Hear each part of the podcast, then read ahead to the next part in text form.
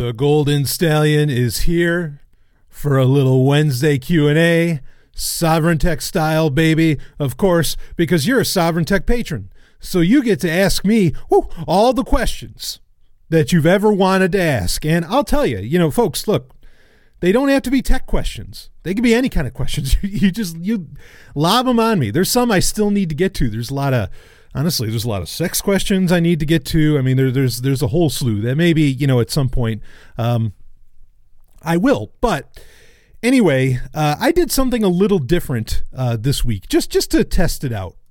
I like to post. I do this on in the Sovereign Tech Uncensored Facebook group.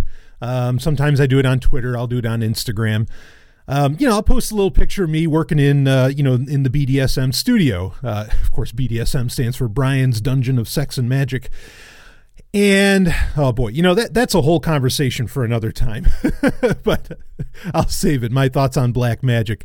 But uh, anyway, so yeah, I'll I'll share a picture and you know I'll say, all right, getting ready for your Sovereign Tech Wednesday Q and A and something like that, right? Uh, in fact, in the particular picture that I shared this time around, I was holding one of my uh, my Imperial, as in the Galactic Empire Star Wars mugs, loaded with uh, Republic of Tea's Hi-Caf. Uh, in fact, right now I think it's the cinnamon toast black tea. Oh, it's so good. In fact, I'm going to have a little sip right now. Mm. Mm-mm-mm. So, I'll do I'll do that. And I said, you know what? If you want, if you want to ask a question ask it underneath this thread. And I did this particularly in the Sovereign Tech Uncensored group, which, by the way, is still wildly popular. I mean, we only have, it, you know, it's not even up to 200 people yet, well over 100. Um, but, you know, that's okay because it starts to get to unmanageable levels at certain points. I mean, more people are welcome to, you know, to come, of course, and they don't have to be patrons to do it. Uh, but anyway, it's a lot of fun. That, that group is, is, is really uh, being pretty, pretty enjoyable overall. Um, haven't had to block anybody yet.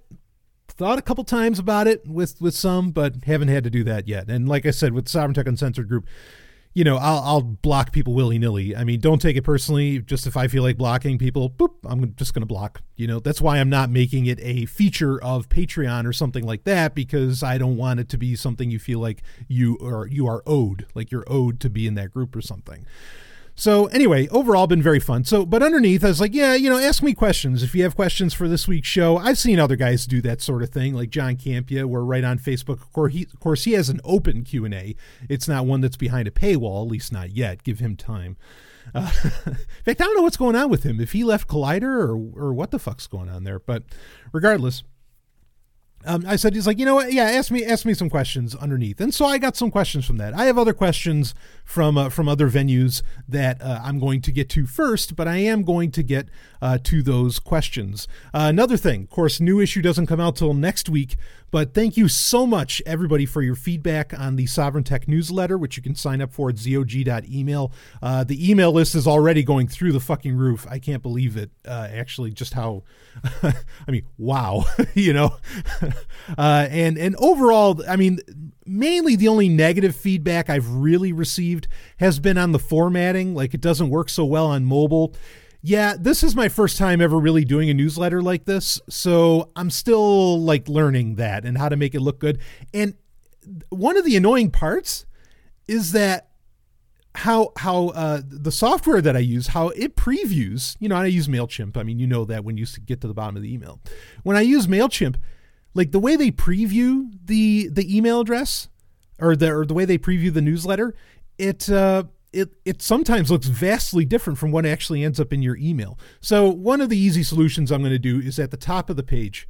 Uh, or at the top of the newsletter, I'm just going to put view this in your browser. That way it can look normal and there's not a problem with like filtering stuff and whatever, uh, in case you can't read it all. Because some people have told me they can't even read it all. Because I mean, this is a huge newsletter. Like, I mean, you know, I, I'm putting as much stuff in here as I can. I want to make it worth your while uh, you know, to read. I don't want it to just, you know, because I've signed up for so many newsletters, obviously, over the years. Um, as long as I've been on the internet, back when I had the old email address, tankprogram00 at yahoo.com. I bet I could get that email back. Watch somebody scoop it out from under me. But anyway. I missed that old email. uh, but uh, I mean, I was a teenager. Come on, and I love Tron. What do you want me to do? Uh, so anyway, um, yeah. Well, so yeah, so the email, you know, it's I, I think the amount of information, like I was going to say, a lot of people put out really shitty newsletters that are obviously just about selling you shit. There's nothing really important in there, and even the stories that it'll link to are crap, and, and you know, and, and, are just like filler of some kind. And it's so fucking annoying and so goddamn insulting to my intelligence that what did I do? I said, well, motherfucker, I'll make an email newsletter that I'd want to read, and that's what I did. It even has sex in it. Woo! Sometimes, every time. Come on. so so anyway, thank you so much for everybody that signed up for the newsletter. Please continue to send your feedback to me on that. This, like the technical feedback helps, like you know that it doesn't work well on mobile, or suggestions of what kind of links to put in and everything. That's so helpful. I really appreciate that, and and you're just helping Sovereign Tech itself keep growing and growing and growing. And I've gotten a lot of great feedback recently uh, from great patrons um, of the show. So thank you for all that. Bottom line, um, okay, let's get into yeah, let, let's really get into the questions here. Uh, and we'll start this off with uh, a subject that's come up a couple times, uh, and that being, you know, well, a subject recently that's come up over and over again. In fact, this past week's episode, episode 237 of Sovereign Tech, was all about cryptocurrencies. And I was going to do a sequel episode that was all about cryptocurrencies uh, this week, but I'm like, nah, let's rest. Let's rest on it. Let's not push it.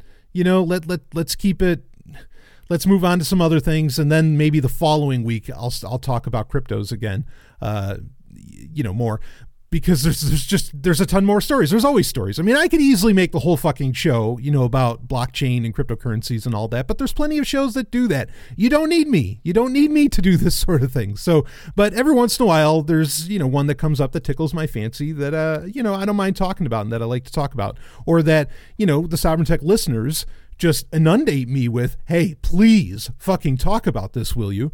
Uh, and of course, if you're a Sovereign Tech patron, well, then I definitely talk about it because you're the executive producers, you're the people helping make the show go round and round, be it financially or with your feedback or interaction or sharing the show or whatever else you do.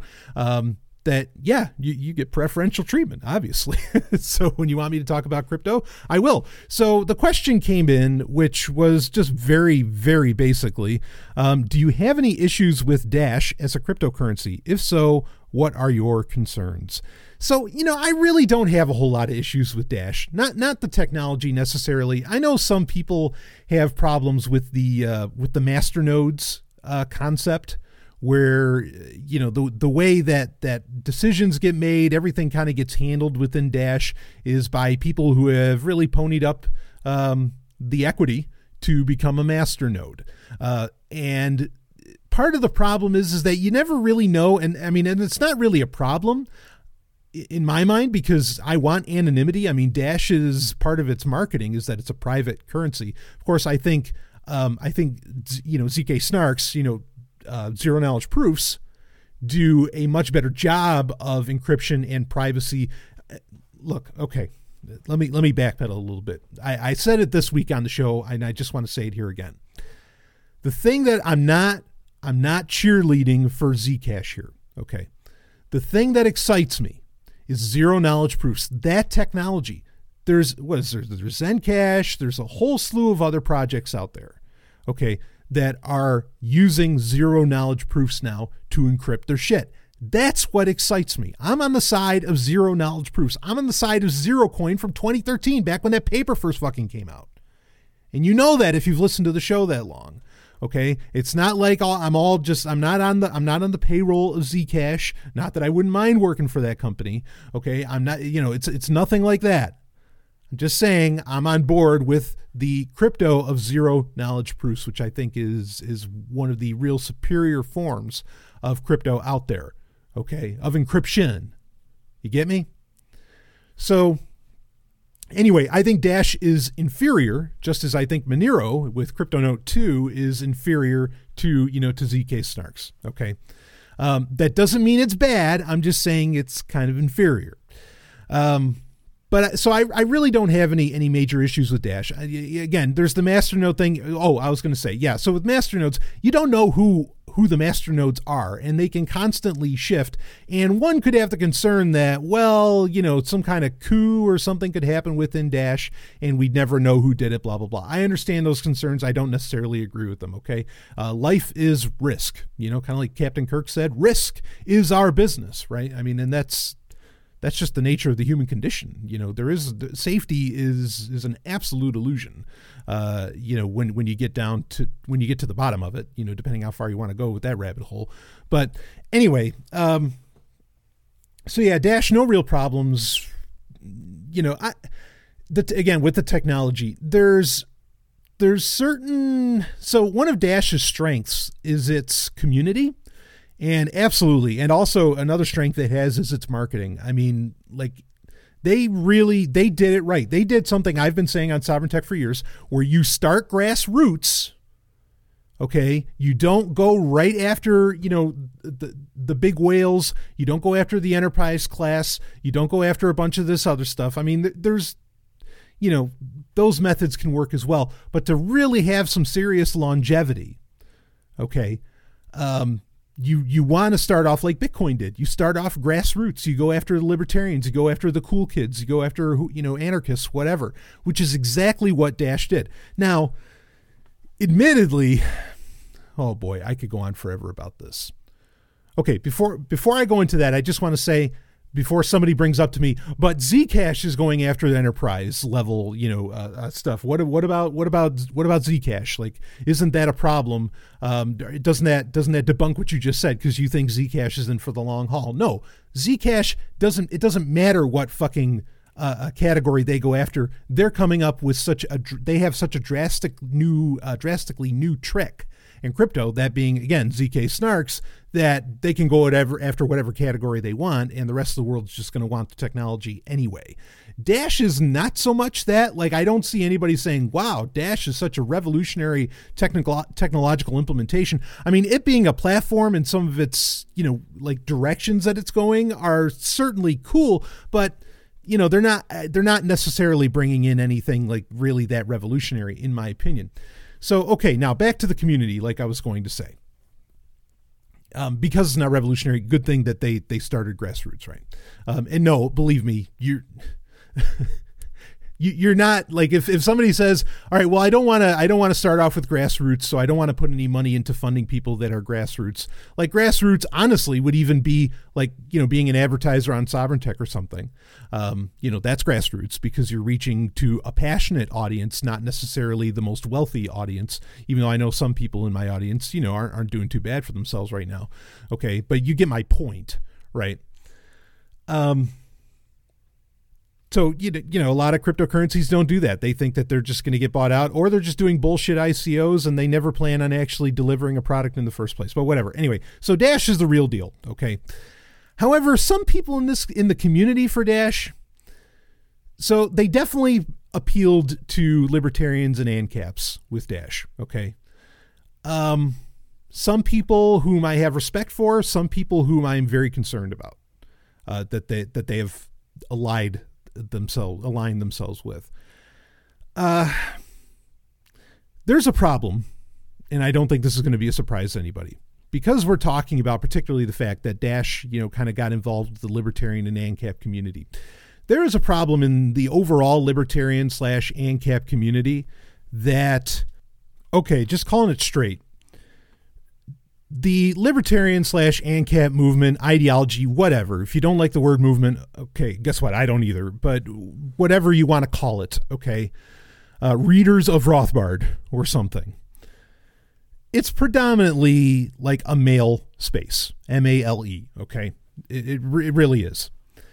And because, well, not not just because of that. I mean, there's there's certain, I don't want to say inherent but there are certain issues that that just come with you know what what society kind of kind of puts off as social norms uh, for men. There are issues where I think that the men in the libertarian slash ANCAP community are absolutely blinded to a lot of very real concerns whenever a and look, I am a total ally to feminism. Okay, but I'm just going to say it. There are they, they get blinded to um, you know if someone if, if there's a woman that is telling them to buy into something or to get into something or something like that they'll just and they don't care because they're just so goddamn excited that there's a woman involved or something.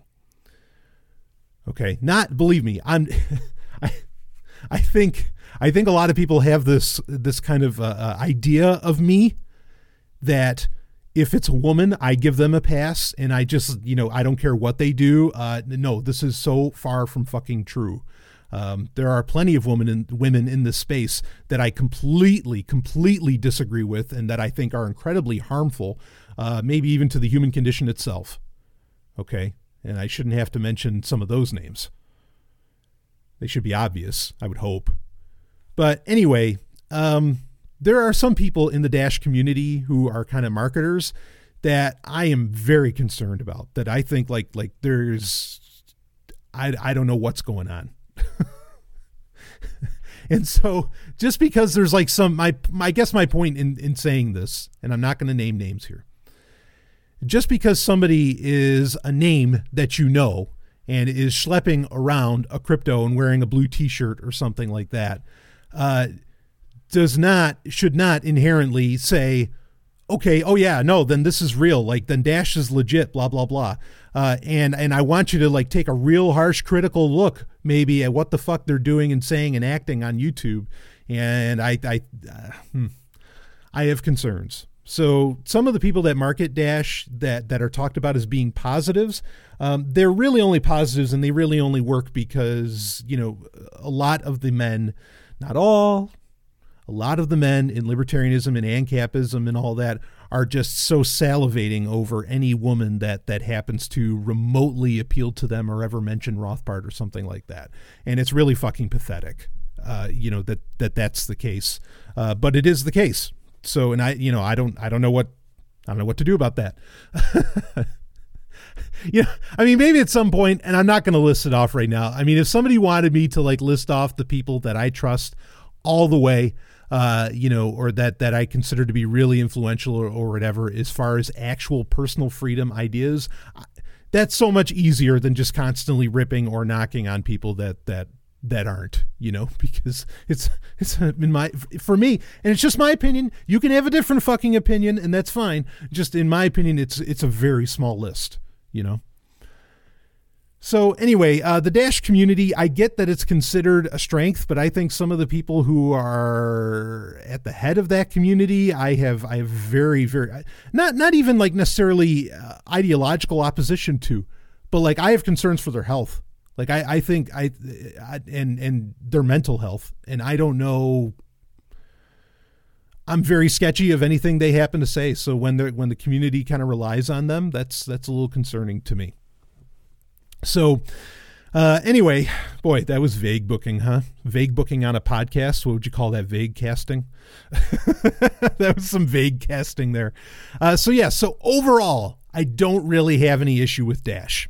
Okay, I am not. I'm. If someone said, "Hey, do a skewering of Dash," I wouldn't do it because I don't I'm, you know, I don't really have anything necessarily negative to say. Uh, my, you know, my only negatives that I've ever brought up, and I've brought them up before, was the reason I never paid attention to Dash was because originally when it was Darkcoin back in the day, um, that it, uh, the Darkcoin like had certain goals, like it was going to be GPU resistant and a bunch of other stuff, and it failed almost at all of those goals within like the first couple months. And so, you know, for me, like, okay, move on next you know, that was my mentality. And then it turned into Dash and hey, okay. Also the name sucks. Like I'll give it that too. The the name is terrible, I think actually. I mean, it's supposed to be Digital Cash Dash, but it's a shitty fucking name. Darkcoin was a much much better name, uh, but anyway, nobody really you know cares to ask me for naming advice, and it's probably a good idea. And guys, please take off the blinders. Like because holy shit. All right, I'm just to say it quick. Like the the women generally that get propped up in libertarianism and ANCAPism are often like I mean at the end of the day they're just dudes with skirts. Like you're not, you're not really celebrating, you know, in my opinion, women. I mean, I guess everything's up to taste, except for like you know the only one that that really got got I think the attention. Uh, I mean, sadly, a lot of it was negative, but a lot of the positive attention and kind of has the, the branding force behind herself that deserves it is Cathy Reisenwitz. I mean, she's she's fucking awesome. She's phenomenal. You know, uh, but so many of the other ones like never really get the. Oh, I could talk about this forever. You know, and and part of it is too that really like i mean this goes for guy or gal but if you if if you take a stand uh, an ideological stance or call out uh, a celebritarian or something the shitstorm that the person that does the calling out or gives the ideological stance um, or ideological opposition that they get I mean, they get brutalized when it might be over practically nothing, or it could be over something as serious as accusations of rape that may be quite provable. Um, it's it's mind boggling to me, and so a lot, honestly, a lot of women in this space, they, you know, they they just they shut their mouths because why would they why would they put themselves through the the stupid fucking backlash of a bunch of, you know, look pardon me for the term, but I'm just going to say it for a bunch of Aspergery fucking dudes, you know, that can't take a social cue or a fucking hint for anything. Pisses me off, you know. I mean, and of course, the age old question comes up why aren't there more women in liberty? Gee, I fucking wonder. Because if something, if, you know, if they have a problem, they get told to shut up um, or if they have a different idea from what Holy Rothbard said, they get they get you know, oh no, you're never going to talk on a stage again. You're not invited. Don't you understand? You need to read this book, this book, this book, this book. Oh, you're a single mother. Well, that's your problem, bitch. I mean, like, I mean, it's it, it just it gets outrageous how these people, you know, how how women get treated in this space. I know the horror stories. Do you, I mean, do you understand that at events, I've had women ask me, I'm not the only guy that I, I know another I have another friend who who he at events in the past has been asked to to effectively, even though they won't exactly say it, to effectively pretend to be their boyfriend just so they'll be left the fuck alone.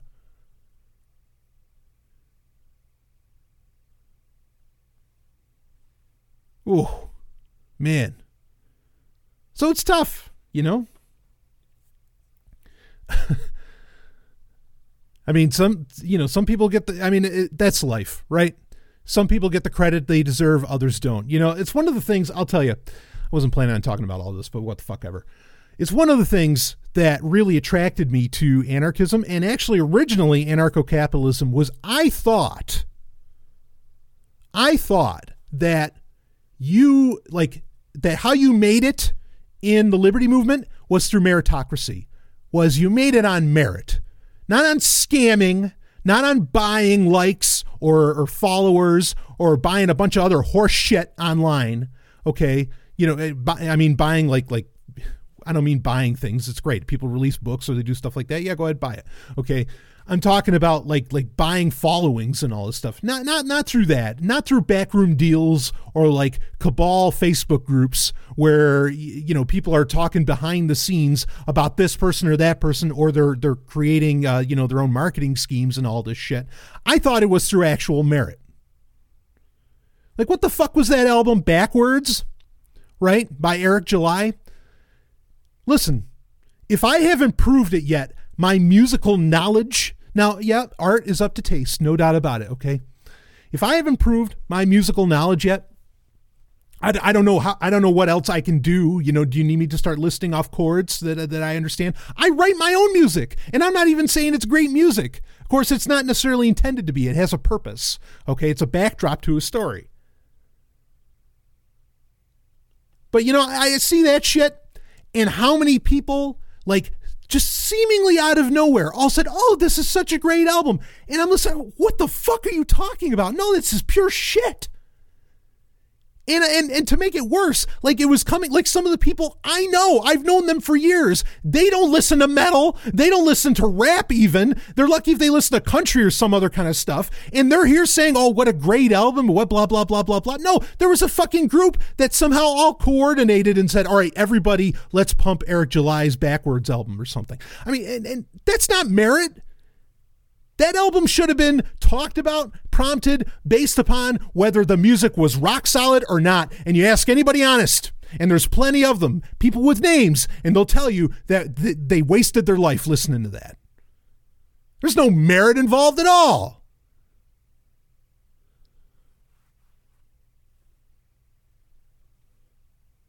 Or you could or there's people who have scammed constantly just in the past 5 years and yet they still get invited to events, to talk at events. They still get respected. They still get blah blah blah blah blah. You know, they they get all the adulation and blah and and whatever else.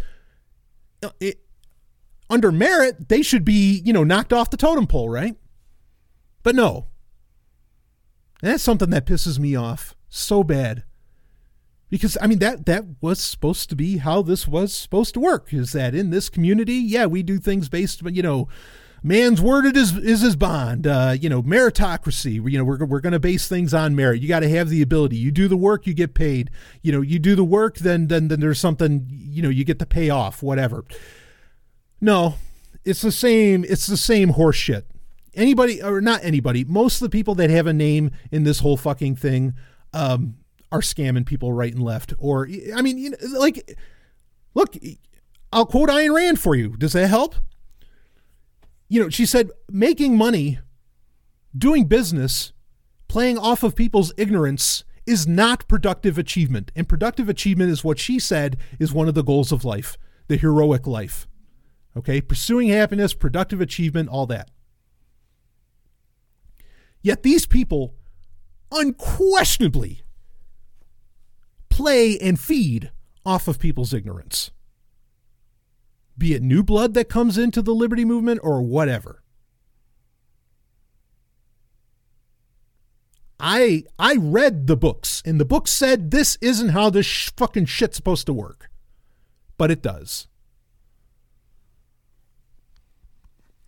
So, yeah, you have a good old boys network. You've got a, a you know, Hoppe should be so proud. He has his his natural uh, his natural elites, right? Is that it from the from that pamphlet? I have that pamphlet. I know the score right? You have like the natural scholars and the natural elites. Yeah, we've got, I guess we've got our quote unquote natural elites. Of course, I would argue that it's not natural, and Ayn Rand would have said the same. She would have backed my ass up. What does anybody care? So, anyway, whatever. People complain about the liberty movement, and you know what happens when you complain and you bring up valid points people just I don't know they go dead inside or something and they just say oh no it's not like that but this person's nice uh, or uh, or they insult you for for complaining about it and say you sound like I don't know some kind of pejorative thing. And so there yeah so people just leave. You know they just walk away. I was in fact was on uh, the Lulberts. Um I wasn't on it but uh, I was I was talked about quite a bit by Jim Jesus. He kept cracking little jokes about me. I loved it. It was a lot. It was a lot of fun. But he had a point. He's like he was complaining about like these idiot ANCAP YouTubers, and he was right to complain about it.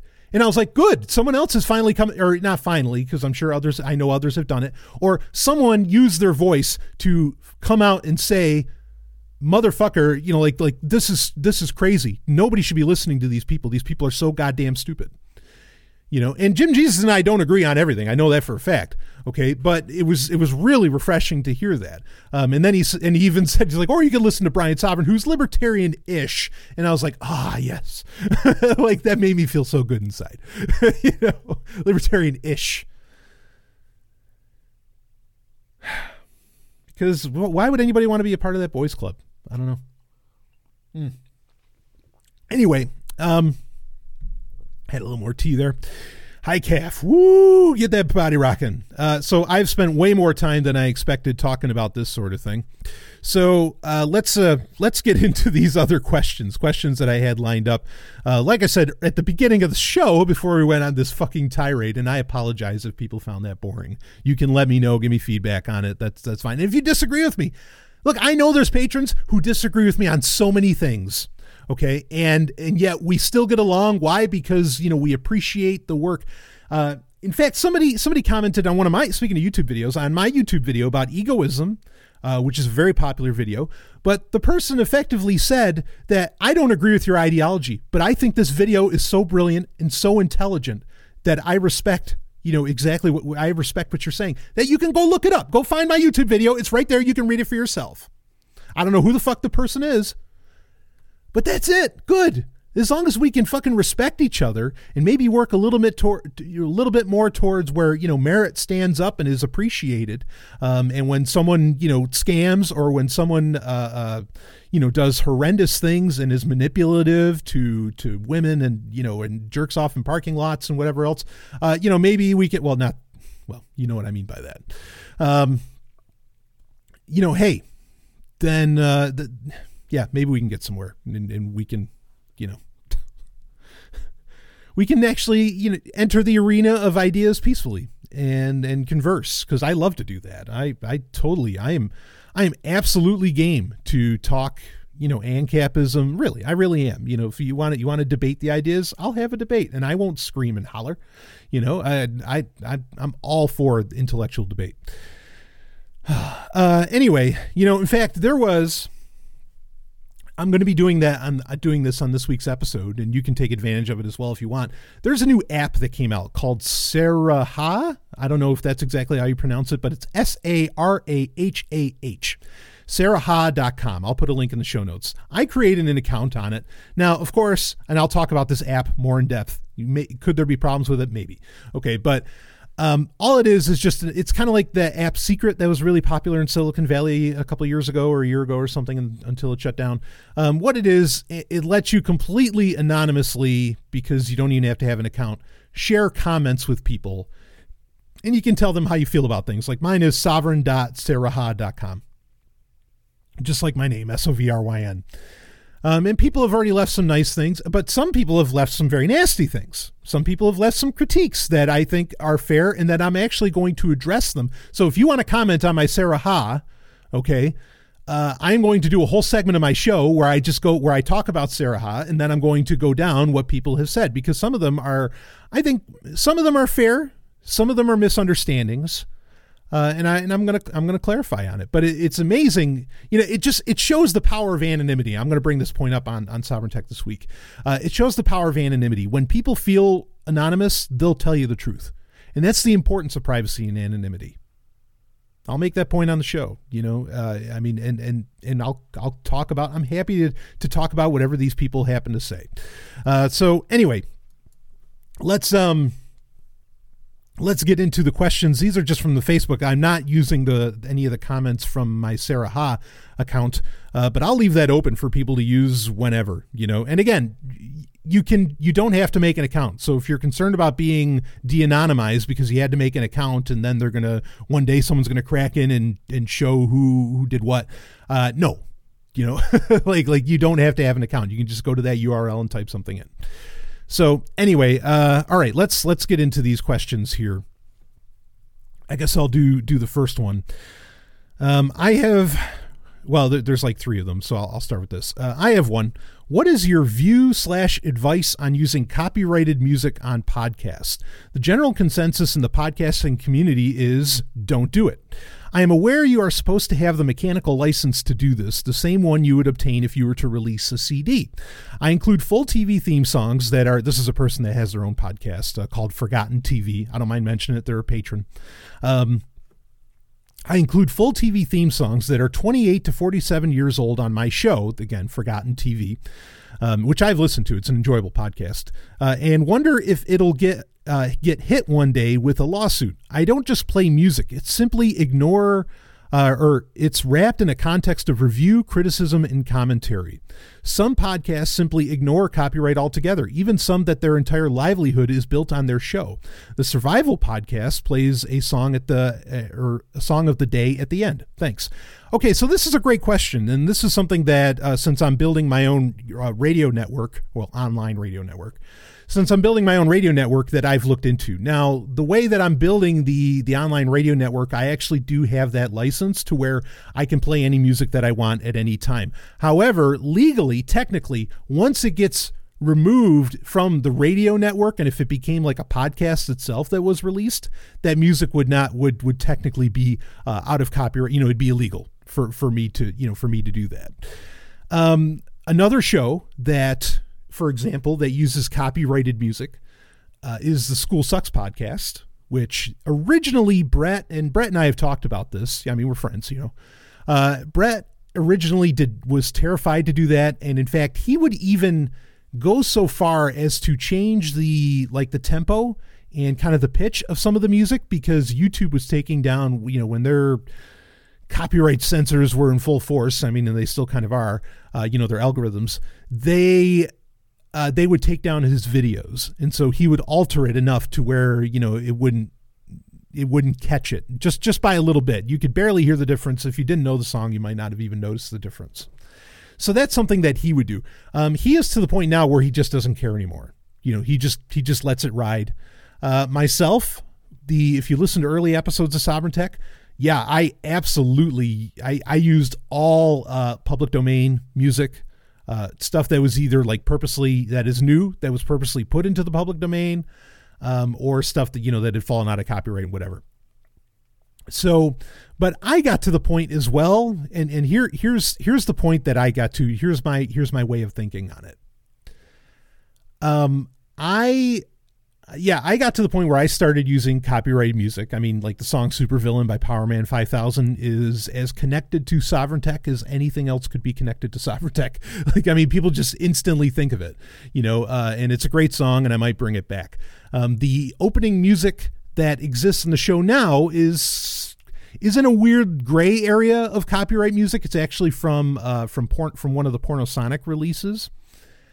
Um, which is all unreleased 70s like porno music. And anyway that's that's a long story.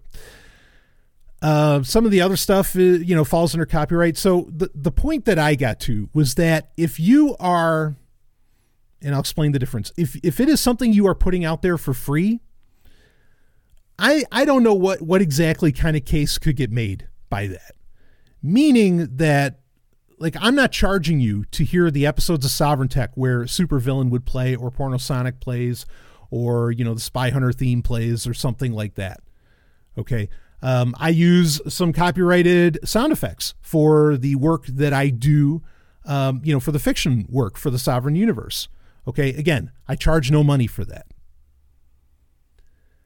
Um, and so because I'm not I'm not making I'm not necessarily really making money off of that. Okay, now I make money off of sponsors, but that's that's a very that's a very different, you know, situation. Okay, how the sponsors work out. But I'm not charging you to get access to this song. Okay, is my point.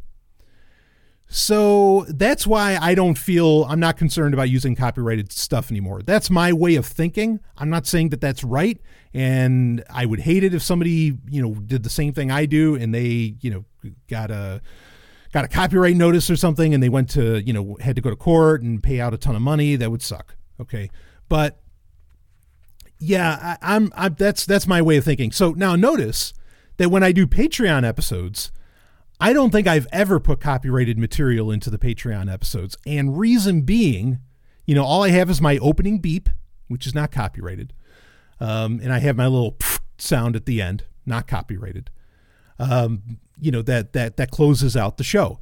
Um, and that's because it's behind a paywall.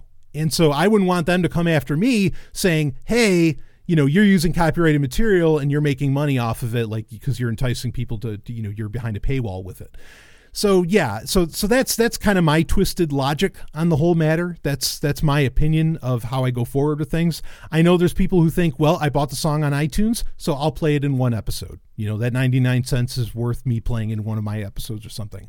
I know people that go that route. Maybe, you know, I, like I, I mean I, I don't know i think that's an as much a legally dubious area as my way of thinking is my opinion on it. Um, but that's all i've got are our opinions. So like I, for, I forget exactly there there's two rules that you can't really do on the radio where you get where, where you know like the federal government can come after you effectively. One of them is is if you argue for like violent revolution against the government or something which i never do. Um, i never argue for for the use of lethal force um, ever. And i i forget what the, there's another one where there's certain things like that you just kind of can't say, be it on podcast or radio or whatever. But I, I really should remember. That's kind of, I guess, in a way, it's important, though I, I really don't care, you know, about about the federal government. Uh, so anyway, so that's my way of thinking: is that if you are charging for what people are hearing, okay, not talking about sponsors, talking about if you are charging for what people are hearing. Um, then I would not recommend using copyright because I think a case could be made against you. But if it's just something put out there for free, I mean, you're not making money off of it. Not really. You're not making money off of like necessarily that episode or something. And and I don't think that it would really put you over the top necessarily. Like if I, you know, my show, Supervillain is not what made my show. It it just it fucking didn't. Okay. Um, my show stands on its own merits. Meritocracy, right? Uh, you know, of me. It's what I say, what I bring to the table, blah, blah, blah. You know, all that other stuff can really fall away. You still have Sovryn Tech. Um, so yeah, but I've I've never run into an issue, and I host it on SoundCloud, where SoundCloud has the same algorithms to make sure certain things aren't there. Uh, you know, certain music isn't being uh, shared or sold or whatever that shouldn't be. So yeah, so I, I, feel pretty confident in in doing that. But please, you know, it's not legal advice. I'm just telling you my way of thinking on it. Is that because I don't charge for it? Not you know, I don't charge people for it. Uh, it's not a big deal. So anyway, um, okay. I don't want to go over an hour with this, and I want to get and there's some other very uh, genuinely fascinating questions to get into, uh, but there there's that. So let's see. I'll get to this one. There was another one, but just in case I can't get to it. Um, did you hear about Disney's move to start their own streaming service? And apparently, some indie wrestling, of course, it's pro wrestling, uh, promotions are putting content on Twitch since YouTube started fucking with the monetization criteria. Okay, yeah. So I have heard about, I did hear, and this is just like, this is really fresh. This is like a day old, and there's already been updates about this. Um, supposedly, Disney's going to make like two streaming channels, not just one. Um, and the concern was, or where a lot of this, you know, came across my radar, was that Star Wars, which had an exclusivity deal with Netflix for those movies to be streamed on Netflix, uh, along with a lot of other Disney content and Marvel content, right? Like Jessica Jones, uh, you know, Daredevil, you know, Punisher, Iron Fist, whatever, um, that are big deal shows that I don't watch, uh, but I get it; they're big deals on on Netflix and everything. Or now the Defenders just came out, right? Um, so the concern was that everything's going to end up need, leaving Netflix. A lot of things that people are really excited about, especially a lot of the Marvel properties, and you're going to have to watch. Um, you know, you're going to have to pay for another streaming service to be able to do that, one from Disney. Now, the update from Bob Iger, who's the fucking CEO of Disney, so I assume he knows what he's talking about. The update is is that the Marvel content will not be pulled. He says the Disney content like Frozen, a lot of the movies that are that are more attributed to the Disney name, as to where Star Wars, right, gets attributed to Lucasfilm, even though Lucasfilm is just a sub department within Disney now. Um, or you know the, the, like Daredevil and all that. That's Marvel, even though Marvel is just a sub department of Disney now. So they're talking about the things that are directly attributed to Disney, like far far more directly, like the Disney movies, you know, Lion King, that kind of shit.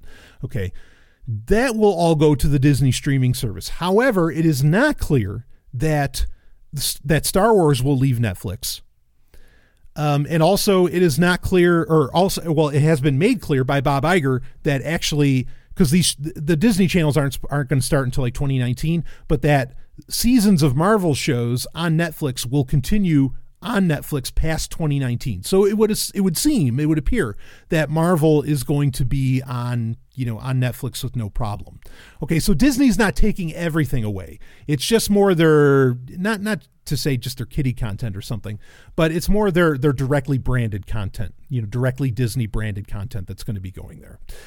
Um, now, this whole streaming thing, I mean, there's a huge conversation to have around this. I want to start off by saying that, look, if they ever want to make a Star Wars channel, I will pay for that. All right, I will absolutely pay for for a Star Wars channel.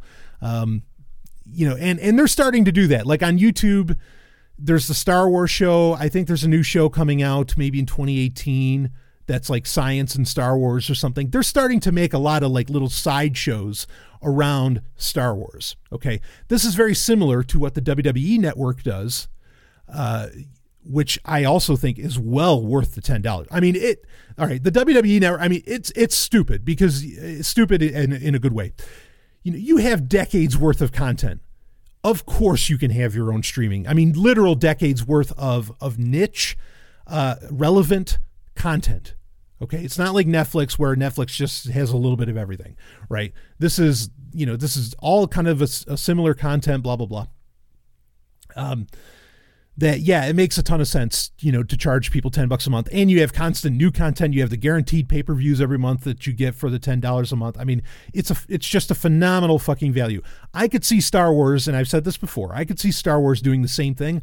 I would pay for that. Star Trek is actually the closer one that could pull that off but um, I don't know that CBS is ever going to do it, and I don't know if CBS All Access is really going to, you know, ever take off on its own anyway. Um, but this is going to end up becoming a problem where not everybody's going to be willing to pay $10 a month for, you know, 20 different fucking streaming services. It's just, it's not going to happen. Um, and eventually the piper's going to have to get paid on that. And you know, right? I mean, this is where when when something becomes like the perceived new growth strategy for large corporations or whatever else, this is what happens: is you get a lot of Me Too products, which CBS All Access is a Me Too product. Uh, honestly, HBO Go, most people they pay for HBO Go for a month. You know, when the new Game of Thrones comes out or something, and then they cancel it okay and, and they, and they don't they don't stick with it. it. generally that that's how people interact with this sort of thing. Um, same might be i mean i know some people that do the same thing with netflix so it's not like they're the only ones but i think netflix is now just like every every month there's some great fucking show that they're putting out like voltron season 3 holy shit. Woo! Baby you want to talk about some of the best fucking tv on planet earth right now? That season 3 oh man I'll do a review eventually on on on Sovryn Tech proper, but Jesus fucking Christ, that is that is amazing.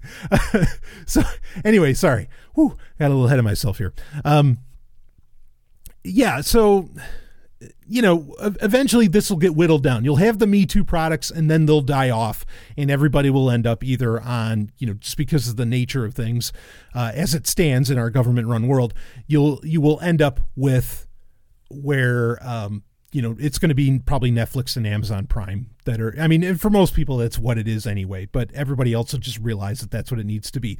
And you'll have some of your niche products, like kind of maybe like a, a Crunchyroll, right, for anime or you'll have the WWE network that's just always going to be a thing and it's already a tremendous success.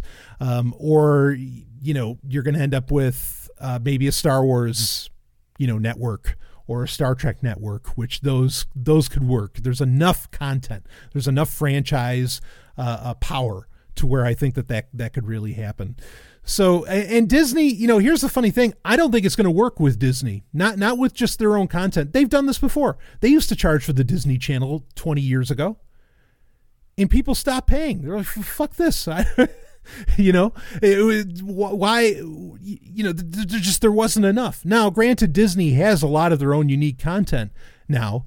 Um but I I don't know. It, I mean, if anybody else has a chance of kind of becoming a third network in this whole game, even more than HBO, it's probably Disney that could do it. Boy, especially if they did yank their Marvel and their Star Wars content. I mean, you know, then it would it would just go through the roof. But yeah, I don't know. I, I mean, it's it's unique, right? Because you're going to be giving it to the, you know, schlepping it off to the kids. So so may, maybe there's they they have a chance, you know, with with Disney doing it. But uh, yeah, certainly a lot of people are doing that because they're running it. You know, Netflix is maybe trying to cartelize people into crazy prices to put their content on Netflix, but it's so important for the studios to put their stuff onto Netflix. Um, like like was mentioned also that you know now there's indie wrestling promotions that are airing all of their stuff on Twitch, which is just Amazon. Let's let's be clear about that. Um, you know because YouTube is uh, is being really ugly with you know how you can make money off of YouTube, blah blah blah. Uh, yeah, I mean, I'm not saying there isn't room for disruption, and there is, and this is kind of the proof. But we're not, we're really not going to end up in that future where every where you're paying for 20 different ten dollar streaming services uh, to get stuff done. I don't even think Hulu. Hulu's been playing some big risks, but I don't think they have enough name. I don't even think they're they're going to end up being the big deal. And a lot of people are pulling from Hulu anyway. Uh, so yeah, I, I, know Hulu might think would be the number three spot, but I think there's room for a number three spot, just like there is in, in gaming consoles, right? There's always room for the number three. Uh, but right now, number two are Amazon Prime, and which would also be Twitch, um, after a fashion, and I mean the same company, and uh, and Netflix, and then number three right now maybe would be Hulu, but I could really see Disney taking that spot, and then yeah, like I said, then you're always going to have your niche ones. You're always going to have your WWE network, which uh, is just such a great example of how to do business. The WWE always is. So, anyway, um, that's my thoughts on that.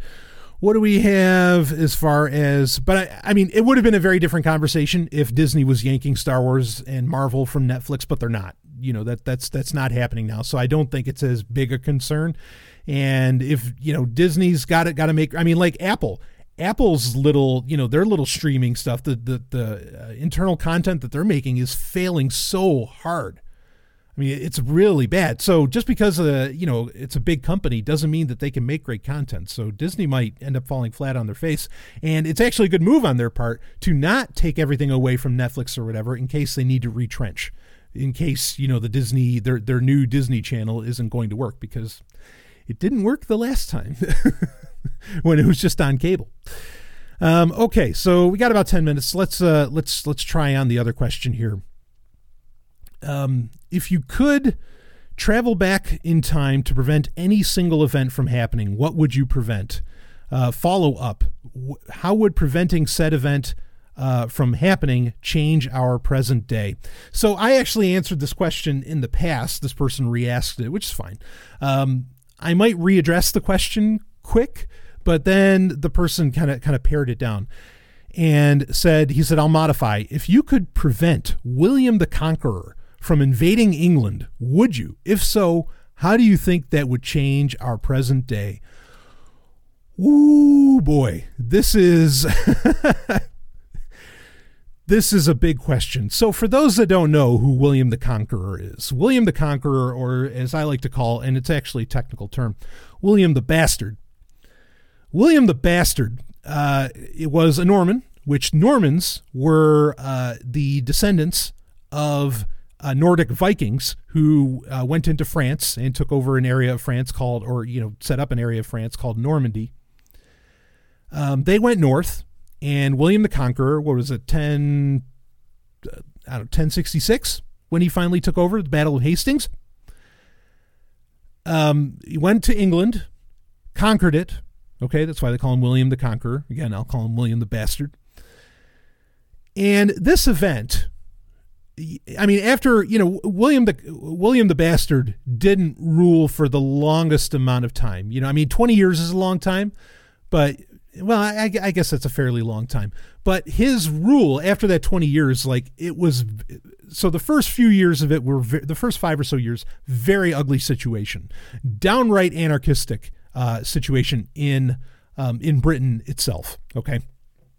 However, this would change when he finally dies in 1087. So yeah, 1066, and he died in 10. Yeah, all right. So about 20 years, a little over. Um, when he dies in 1087, his uh, sons effectively go into a civil war in England, and it creates all kinds of problems. However, in that 20 some odd years of William the Bastard's reign, uh, you know, in England. he creates really everything that you can everything that you think of as far as England, particularly like medieval England. Um, he he brings on like you know you think when when you think of England you think castles. Of course there's nothing wrong with that uh, you know with you thinking that way anyway. I mean it makes sense. There were no castles in England before 1066 those were all like that whole style that whole notion all these things uh, I, I mean William understand William the Bastard brought feudalism to England he literally changed the face of Europe. Not to get into any kind of great man theory, but he took, you know, little pieces of this, like, oh, this is how things work in Scandinavia. So we're going to do, you know, titles and lords and all this different shit. And, and you know, we're going to build castles and fortifications. And that's really all castles are just fortification, uh, you know, fortified houses, um, you know, for, for the various royalty and, and you know, and feudal lords. Um, you know, we'll do this. And he, he just made this impressive hybrid that you know, is what really caused Britain to be the powerhouse in Europe that it was, that it appreciated being. Uh, I, you know, one could argue to this day, but certainly at least until the 20th century. Um, so, you know, everything you think of as far as the Middle Ages, as far as medieval times and all that, all come from William the Bastard. Uh, I mean, and even, you know, like it's hard to believe, but during his reign, you know, English was considered an ugly language. It was a secondary language. Um, Latin and and French were, you know, were lingua franca in the, uh, you know, they were they were the you know language of the day. uh, they were the lingua de jour. I think that's mixing French and, and Latin, uh, which is fitting, I suppose. Uh, you know, during during his reign, um, English wouldn't become a big deal until much later, and really that had more to do with uh, you know the church split than anything else. So for a while, I mean, ironically, you know, England was not an English-speaking country uh, because of William the Bastard. Uh, there's so many cultural forces. There's so many things that that really that whole conquerorship did, and because of the setting up of castles, you know, the fortification, everything, nobody could you know, nobody could best him. Again, the only thing that really did any harm to William the Bastard's reign was his own sons fighting with themselves. So, yeah, I, I mean, you know, if you, it, I understand. I think I understand why the person, uh, you know, why why the the patron asked the question that way. What would you do about William the Conqueror? Because it so much brought our, it in many ways brought our modern world to fruition. Because it created it created a stability that Europe did, had not enjoyed since really the fall of Rome. Um, now, when he originally asked this question, this is way, way back in the early Patreon Q and A episodes. When he originally asked this question, I, I think my answer was that I would stop the fall of Rome because then you don't need, in many ways, what William the Conqueror, you know, William the Bastard did, because Rome would have never fallen, and um, you know, we we'd be in space right now because of you know the the ability for technological advancements and and, and all of that. Now the difference, and this is this kind of gets into the second part of the question here that was asked. Um, you know, if you did stop, uh, if you did stop William the Bastard from conquering uh, Britain, what exactly how, would have things changed? Well, here's the thing, though. One of the major problems, because while it sounds like I'm being complimentary towards William the Bastard's reign, uh, there is an inherent issue why, because of what happens with William the Bastard, you know, why you end up with medieval times and in many ways the Dark Ages for some time. Uh, you know, coming out of his style of of you know reign, his style of rulership, that being feudalism, because feudalism's not a good thing. Okay, let's make that abundantly clear. I know some people uh, argue for feudalism, um, I would not. Some people who, who consider themselves into liberty would argue for feudalism. Um, you know, I, I absolutely do not do that. Uh, here's here's kind of the main difference: is that feudalism was really held together by religion, by a hybrid uh, existence with religion. Feudalism without religion or something comparable to religion doesn't you know won't won't stand because people just just won't buy into it. Like there's not enough to trick them to fall for the fact that they're not uh, you know addressing their own needs. So the difference between William the Conqueror and Rome is that Rome while there were religion while there was religion, it was religions. There were like you had a lot of, uh, I mean, you had the freedom to worship in a billion different ways in Rome, or you had the freedom, and yes, there were atheists back then. You had the freedom to not worship at all. As to where under William the Bastard, oh no, you had religion and you had to follow it. You know, you, you had you had to I mean, and you even had the religious languages, like you had to learn the Holy Latin to understand things, which again was one of the major two major uh, uh, uh, languages in you know William the Bastard's day during his reign. So because of that, you end up with because it wasn't like Rome where there was relatively free expression. Relatively. I'm not please and I'm not putting Rome on any kind of like crazy pedestal or something like it was some kind of libertarian paradise. It was not. Okay? But you had a lot of social freedom within Rome, which is what allowed for a lot of the technological development. Now, some of that technological development was killing them. For example, aqueduct systems, you know, uh, plumbing that was all with lead pipes that was literally driving everybody insane, but was also growing the empire and, you know, getting water to everybody and feeding everybody and, and allowing the empire, you know, to grow in a very real sense. Okay, not just expand, uh, but you know, in in in ways, uh, you know, in civil ways that it was able to grow. Um, but regardless, there because of social freedoms, they were able to advance the human condition overall. Okay, as to where under William the Bastard, there were no social freedoms. It was feudalism. Okay, and while that feudalism, you know, fortified William the Bastard's position, uh, you know, in in Britain and and and you know was just again the iron fist, which that phrase you know could almost start with him if it wanted to, uh, in many ways. Uh, you know, because it it was deemed and seen as so successful, it got applied across Europe. Okay, but because there was no social freedoms, nobody really advanced past the changes, the tyrannical changes that William the Bastard made. Now, I mean, some people can say, oh, well, there's certain cultural things. I mean, like, you know, yes, he has completely affected the culture of Britain to this day, you know, and some people want to see some of those as, as kind of positives. But bottom line being is that he invented and created feudalism. And that's, that's just a, it's just a bad thing. Now, what would happen if somebody stopped him? If he didn't win the Battle of Hastings, what what, what would you know? What would the world um, look like now?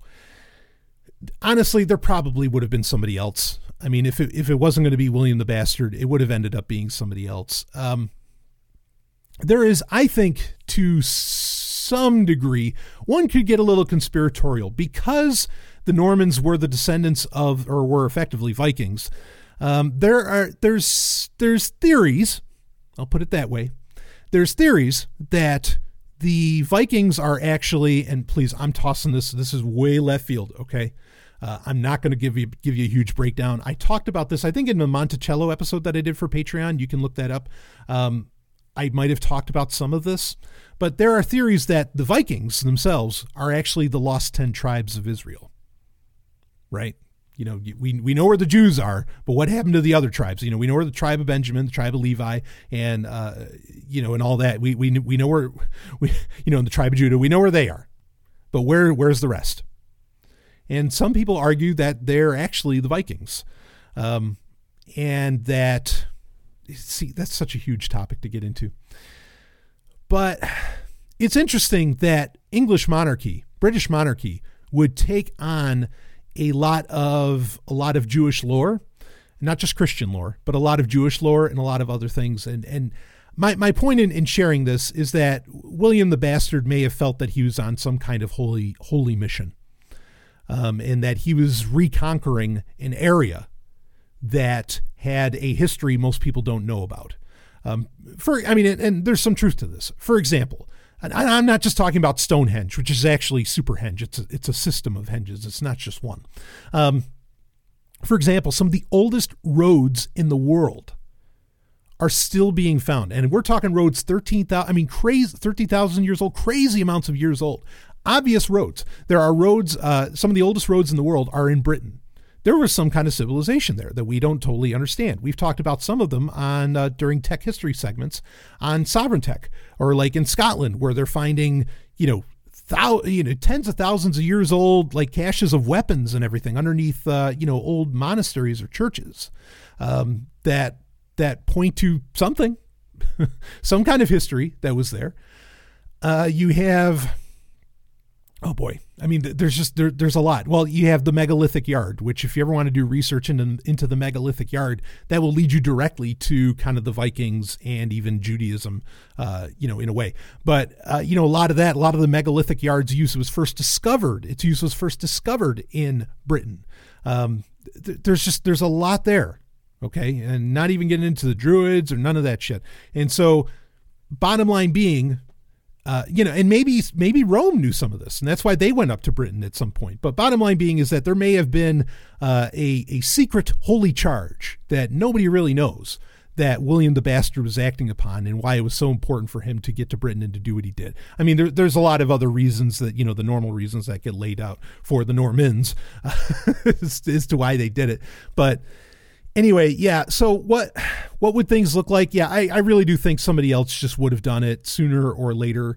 Um, there seems to be there there is some kind of historical importance to that little island. Uh, I mean, and, and I, I could go on and on talking about Hy-Brasil off of its coast, which that's theoretical. Um, a, a lot of a lot of other things. So, yeah, we we may be. I mean, I don't think we'd be I guess to answer what would things look like, uh, might might necessarily might not have ever gotten to America, or at least you know the the Europeans may not have gotten to America, um, as it were. The yeah, I. I, as bad as bad as as William the Bastard kind of was, um, oh, I don't know. I mean, maybe you, you know what I what I think would have eventually happened, there there would have been some kind of um, resurgence of. Uh, here, okay, so so here here's so thinking about it. I'm kind of thinking in real time. Here's what I think would happen if William if William the Bastard didn't do his business at the Battle of Hastings. I think there would have been a second or third, if you want to get technical, I guess. There would have been a third uh, kingdom in in Egypt. I think that's where because it would have been far enough removed from a lot of the barbarian hordes and other things that were happening in you know throughout Europe proper. Um, you know before 1066. I think there really there I really think there would have been some kind of resurgence. because uh, I still think the Byzantine Empire would have would have fallen away because there were there were problems there. They they kind of had an identity crisis. Uh, but yeah, I, I think there would have been a new uh, Egyptian empire, and that would have led to most of what we you know still experience today. Uh, as, as far as development and all that, it would have taken on a path probably similar uh, similar to Rome, um, and it were it would have learned a lot from Rome. You know, in that you don't want to you know there's there's degrees of social freedom and freedom of expression that uh, you know that that that you want so, or not that you want, but that allows an empire to thrive. Um, so that's that's kind of my guess. So we still would have ended up here. It might have taken longer. I'll admit that might have taken longer. So because the one event that I would change might even you know might even I like if I was to answer that question you know more openly, not under the you know filter of uh, William the Bastard. Um, I think before I said I would stop the Roman Empire from falling, maybe I actually would have stopped the the Egyptian Empire from falling. Maybe I would have stopped um, the ref, like like the the reign of uh, of you know Akhenaten uh, from his his his family line coming to an end. You know, from uh, Tutankhamun being killed, or you know, however it all ended up taking shape, and then that because that's a time where that empire was going through major social reforms and freedom of expression. And that could have actually led to you never would have had the greek empire. You never would have had the roman empire. You would have just instantly gone from new kingdom of of egypt you know at that time not the new new kingdom that i theorized would come up would crop up without william the bastard. Uh, but you'd end up with you know new kingdom egypt just morphing into uh, you know, something closer to what the Roman Empire was looking at, looking like towards the end. And it would just spread and spread and spread all the way around the world. I mean, there's even arguments that that that the Egyptians went to the Americas, you know, and and there's I mean, there's interesting arguments to be made around that. so you know who knows how that how that could have shaped up but that's that's probably the event if i could stop some kind of like great man theory historical event from happening um, i would i would keep the priesthood from killing off the uh, uh, the reforms and the i guess effectively the family line uh, of akhenaten in in egypt. Um, and i think we we would well be into space by now. I mean, by a long shot, we we would be in space, and I think there would be a lot of uh, I I think technology like there would be a lot of very interesting, maybe even philosophical advances that that that would have flourished out of that. Um, so anyway, but I, I'm just you know I'm just going wild with that. so I'll stop because now now I think I'm just I'm just flapping my yap and we're an hour and 10 in. So anyway, there's your questions for this week. Whew, I hope you enjoyed it. Talked about a lot of stuff, stuff I didn't plan on. Um, but hey, it happened. So, New Sex and Science Hour will be out this week. And of course, I got a dynamite Sovryn Tech uh, lined up for you. If you want to get in your comments on my uh, sovryn.sarahah, uh, a link, uh, dot com, you know, account and you can be totally anonymous and I'll address them and I'll talk about them and I'll read them. Um, and I'll do that this week on, on the Prime Show of Sovryn Tech. Anyway, ooh, okay, that's it. That's it. The link is in the show notes for that. I will see you woo, on the other side.